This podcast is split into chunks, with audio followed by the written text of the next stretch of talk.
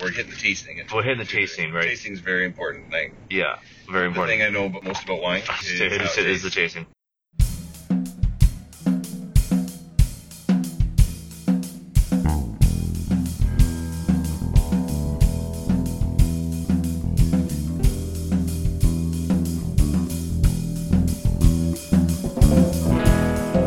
Welcome back to another episode of Friends of the Vine Wine Podcast.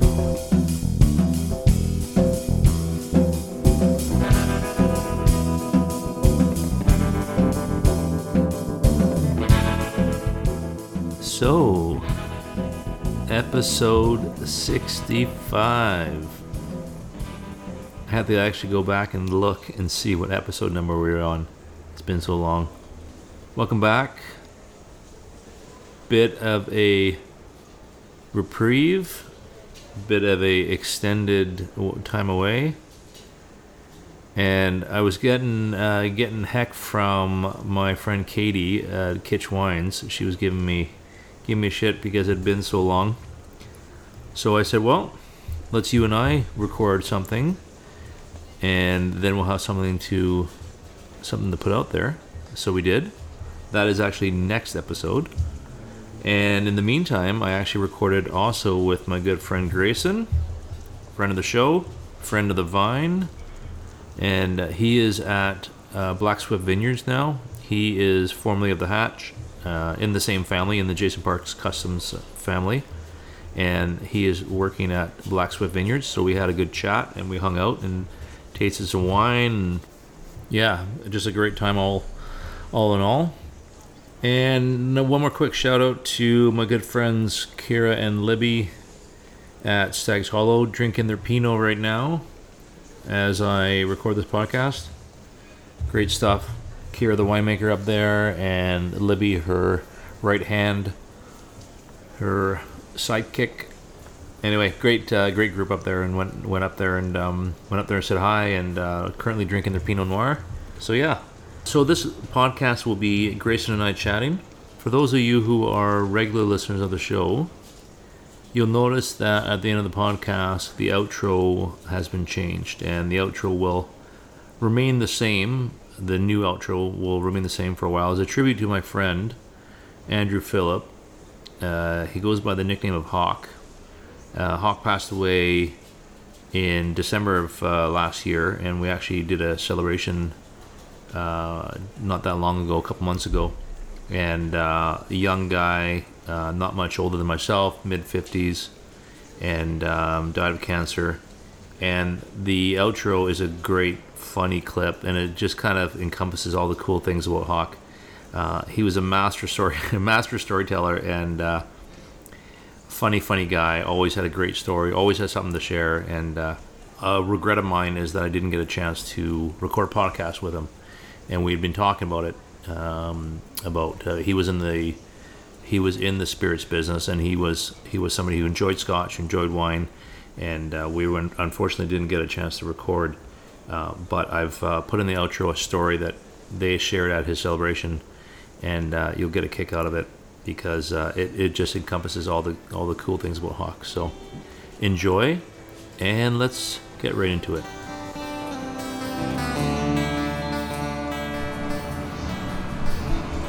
There we go.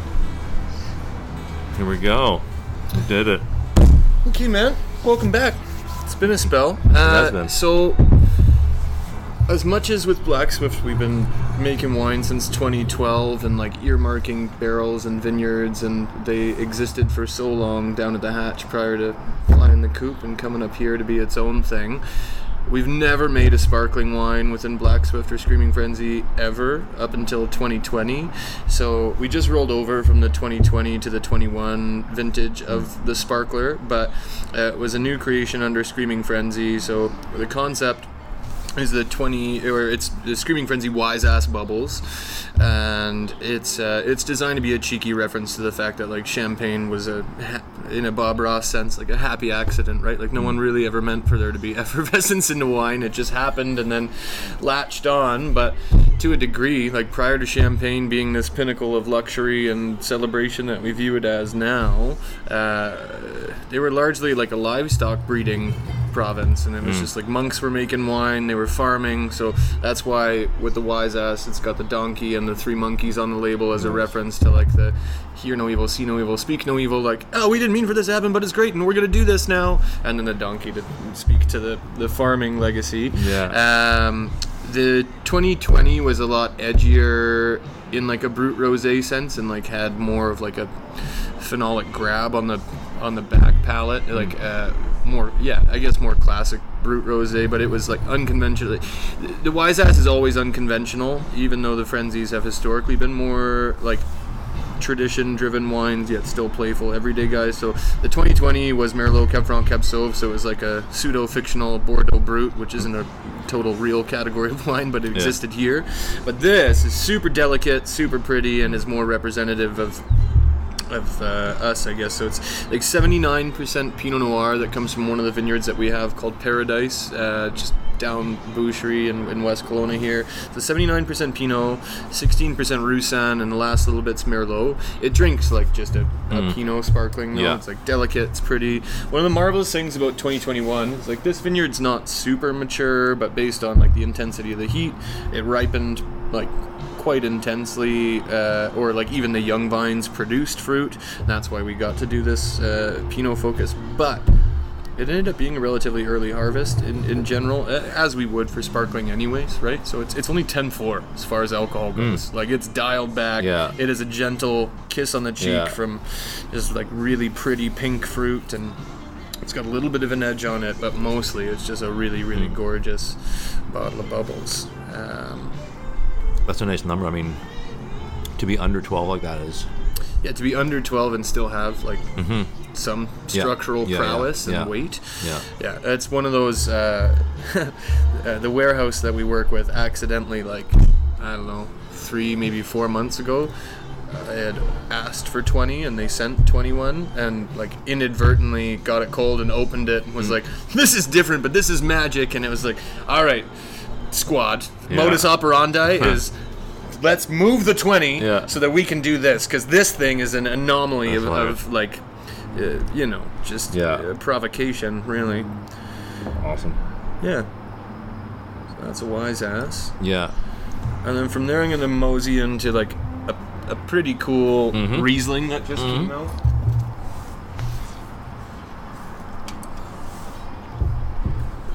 Oh, shoot. You take it. All right.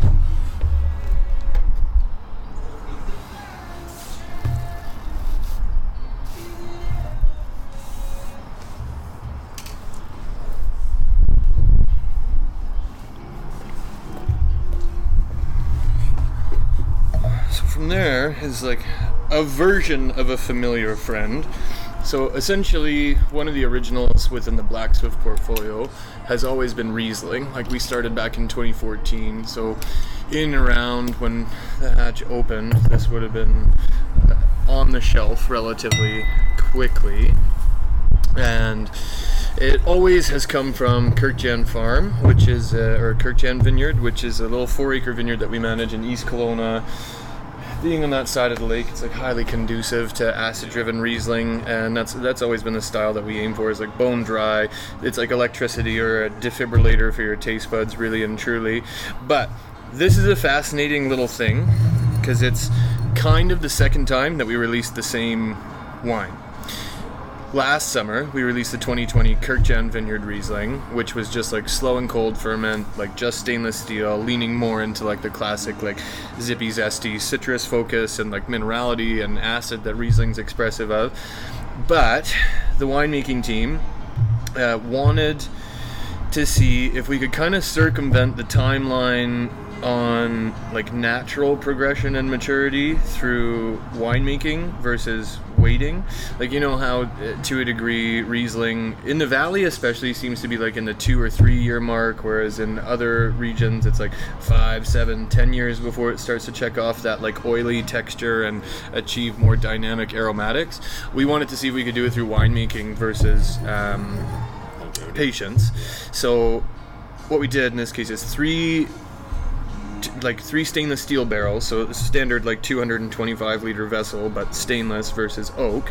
And the whole time, uh, or like over the course of twenty months, it was surly, which is not normally a thing that you would do over that course of time with Riesling, in attempt to, like, through stirring it and keeping the lees in suspension, like amplify the mouthfeel and weight. Like, it still has that classic acid profile and all the traditional fruit characteristics you would associate with Riesling, but it's got this considerably rounder mid-palate for something that's yeah. as young as it is.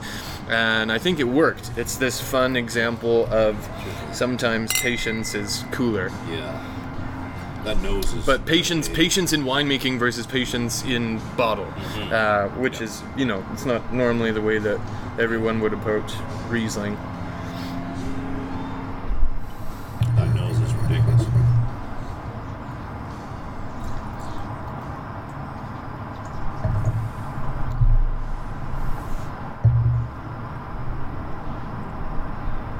And, like, across the board, staff-wise, I think presently a lot of us think that this is one of the yeah. the finer white wines that we have, because it's got this marvelous depth, but also, like, very classic character of the grape variety. And, like, East Kelowna Riesling is a is, is a thing. Like, it's a testament to logic and doing what you should do where you should do it, instead of just doing what you can do wherever you wish to. Yeah. You know, that's the the playing your strengths.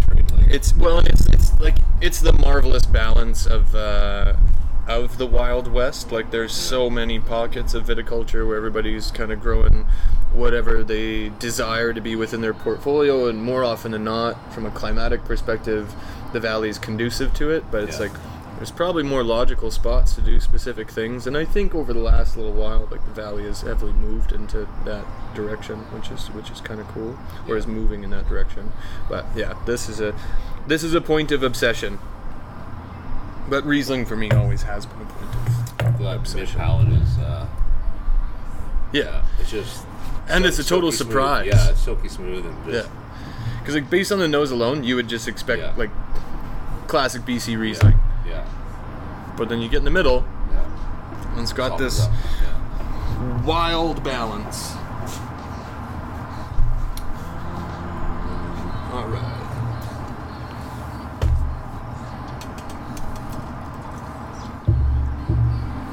Uh, from there, man, uh, I quite genuinely, I believe that this might be one of the finer expressions of rosé that we have perpetuated over the course of time. Uh, the last couple of vintages, like the nineteen and twenty, were more intensely pigment driven, like, were a lot darker, drank way more like sour candy and like fun time fruit punch than they did like actual fruit or, yeah. or elegance, whereas in twenty-one, kind of across the board through J P C, we made the decision to go into more decidedly dialed back or like Southern French style, or, um, and this is in composition. It's thirty percent Merlot, twenty-five percent Cab Sauv, twenty-five percent Senso, seventeen percent Cab Franc, and then the last little bit is Pinot, and it's super delicate. It's yeah. super pretty.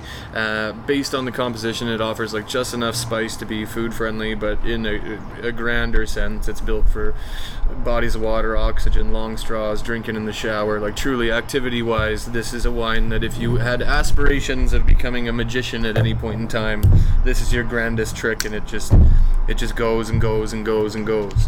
It it pairs infinitely well with um, more. Really, is is the the quintessential accompaniment.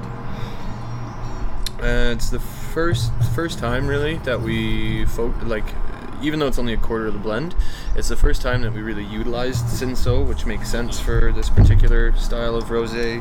Uh, comes from Lakeshore slash Lakeside, which is, like I said, it's down in a Soyuz, yeah. and again, they're relatively young vines, but based on the heat that we had in twenty-one, even the young vines pushed really great fruit and makes a really solid backbone of, like, intrigue and logic here.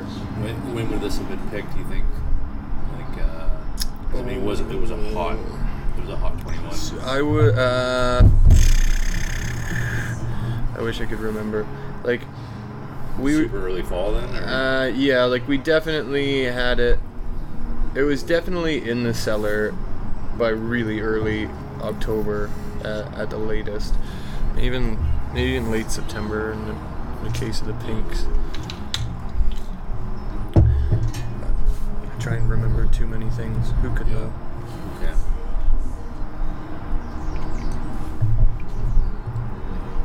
Again, the noses. Yeah, in the infinitely quotable yeah. words of the style and uh, audio maverick that is Harry Styles, it's like strawberries on a summer evening, and when you want more berries, they're right there, man. And you're just in Chard, or do you want to mosey into... Uh, maybe one red. Well, I know what you You know, mean. Yeah, exactly.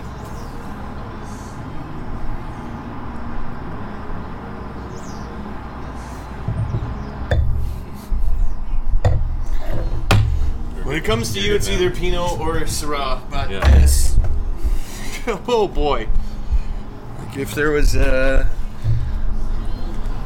you're a good man, Grayson. If there was such a thing as uh, like verified liquid erotica, this is it. Have it in a bottle? Uh, something like that. So this is the twenty eighteen Monarch Vineyard Syrah. So like Monarch, Monarch yeah, I know, right? Um... Like this, it, it's it, this is one of those wines where it's like a bit of a human test of character. Like if you don't like this, then yeah. you don't like stuff. Yeah. And stuff is a very broad category of wine. Stuff and things.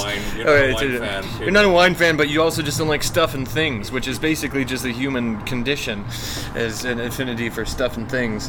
Um, so Monarch is one of the uh, one of the O Gs, right? Like we've been working with these guys basically the whole time that we've been making wine. It's on the East of Soyuz Flats. It's heavily defined by the stressful desert environment that it lives in, but Syrah for us, I, like it's the organizational strong point to the sense that based on the vineyards that we work with and the talents of the winemaking team, like I think like, even if and when Mother Nature is her most complex and ambivalent force, we still have the ability to make great Syrah on a continual basis.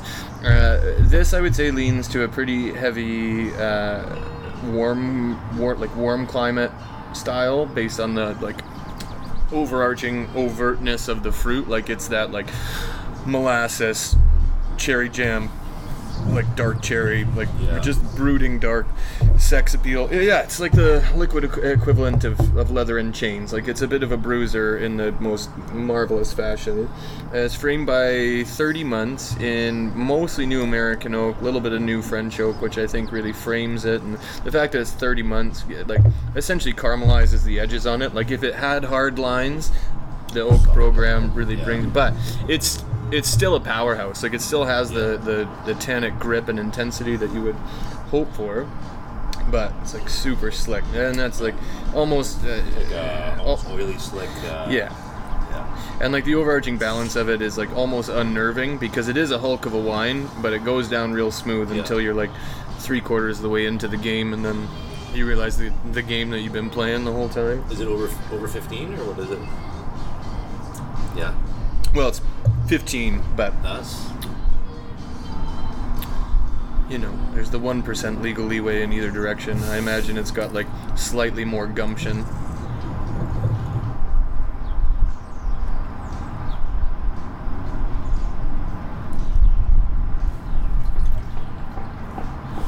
And it's wines like that that are a testament to why if I was going to drink one thing for forever, it would be Syrah, and then I would be real poor, real fast, because the ones worth drinking are not free.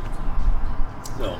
But the Romans had it right. Excess is a virtue, not a vice. You know, live fast, die last, go big, go home, swing for the dang fence. Yeah, Syrah's always been your weakness. Always has been, always will be. Um, also, this is another example of, a, like... It's it's already basically extinct. Like it came out maybe in March. We didn't even actually put it on the shelf until the middle of May. And whatever is here yeah. is it yeah. right now, um, which I I think is also it's a, it's a cool testament to the focus of us as a as a company, right? Yeah, you can't. There's something to be said where. Oh, just wait till next year. There'll be another thirty thousand cases. It's like no, it's like no. no. It comes and it goes, yeah.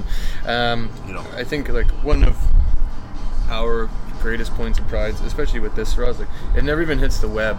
It's yeah. like if you really want it, you can email us and we'll send it to you, but like you won't find it on the website. Yeah. For the most part, it's just whatever happens here is yeah. is it. And that's and that is the other part is that's the beauty of going to places like you know like Black Swift, like any of any of Jason's stuff, where you wanna you got to get in the door and you got to sit down and you got to yeah you can't be sitting at home in your P Js uh, online saying, oh well, yeah, you gotta get. Yeah, it's like I like this. I like this wine. I want. Or, I like these I like guys. The I want I some like wine the from them. It's like, yeah, you can get some of it. Yeah. But if you want the things that matter, you want the full grace and experience. Yeah, well, that's a, it's you it's gotta, overrated. You man. gotta come. You gotta come to the front. I'm just I'm just a guy with a beard who puts wine in a glass. That's it. It's a beautiful beard. You're a beautiful man. All you gotta do is nothing at all, man. All you got to do is nothing at all. God, that's so good. Mm. Yeah, it's a hedonistic, pleasure-driven machine. Mm.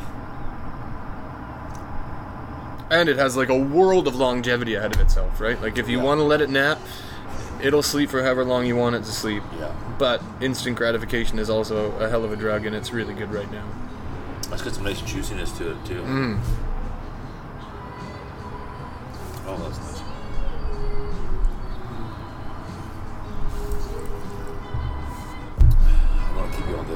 Right. Yeah. Do you want to try the cab front? Sure, we'll go one more. Let's do one. Let's do one. In a way, is a legacy wine, but is also a first of its order.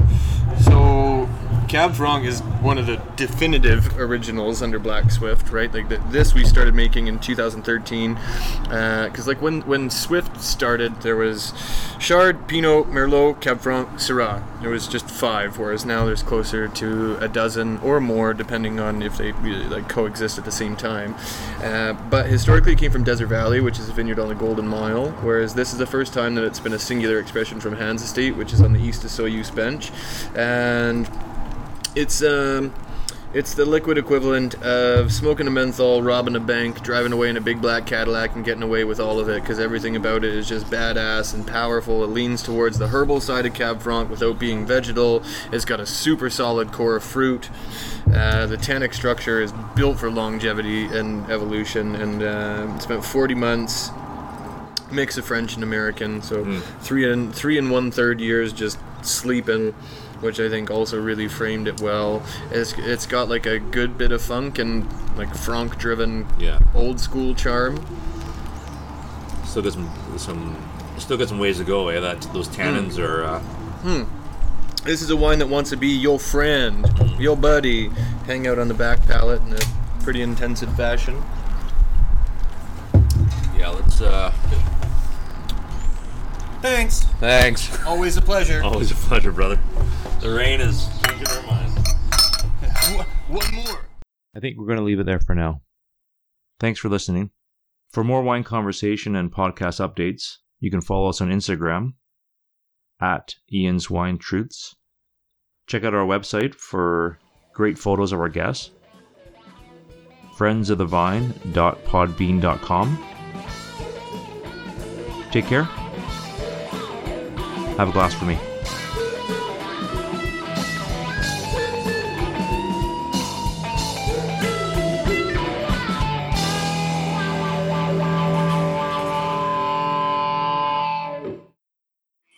A big party. A and banger, if you will. A good party in Kitsilano, and everything's good, and I'm hearing this guy tell the story about nine guys in this big pack, and he's telling the story, and I'm, I'm everyone's going to laugh, and I get closer. He's telling my story.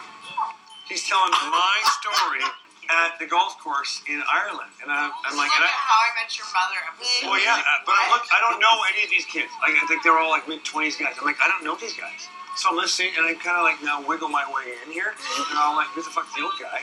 And I said, by the way, um, that's my story. And they're all like, what? You know, somebody laughed. What? And I'm like, the story that he's telling, I'm the guy. Yes. They're like, it's a very specific story, too. It's very yeah, and this guy, but I listened for a minute, and this guy was, he was bang on. But was he pretending to be you? No, he was, he, and, you and, had and, told And, yeah, and then, so the guy telling the story at this part, and then, and then this guy didn't know my name, then this guy's this, and this guy's that. And I'm like, holy shit, he's telling my story. That is... So, geez, so I said, I said, do you mind if I take over? So I told, I completed the story.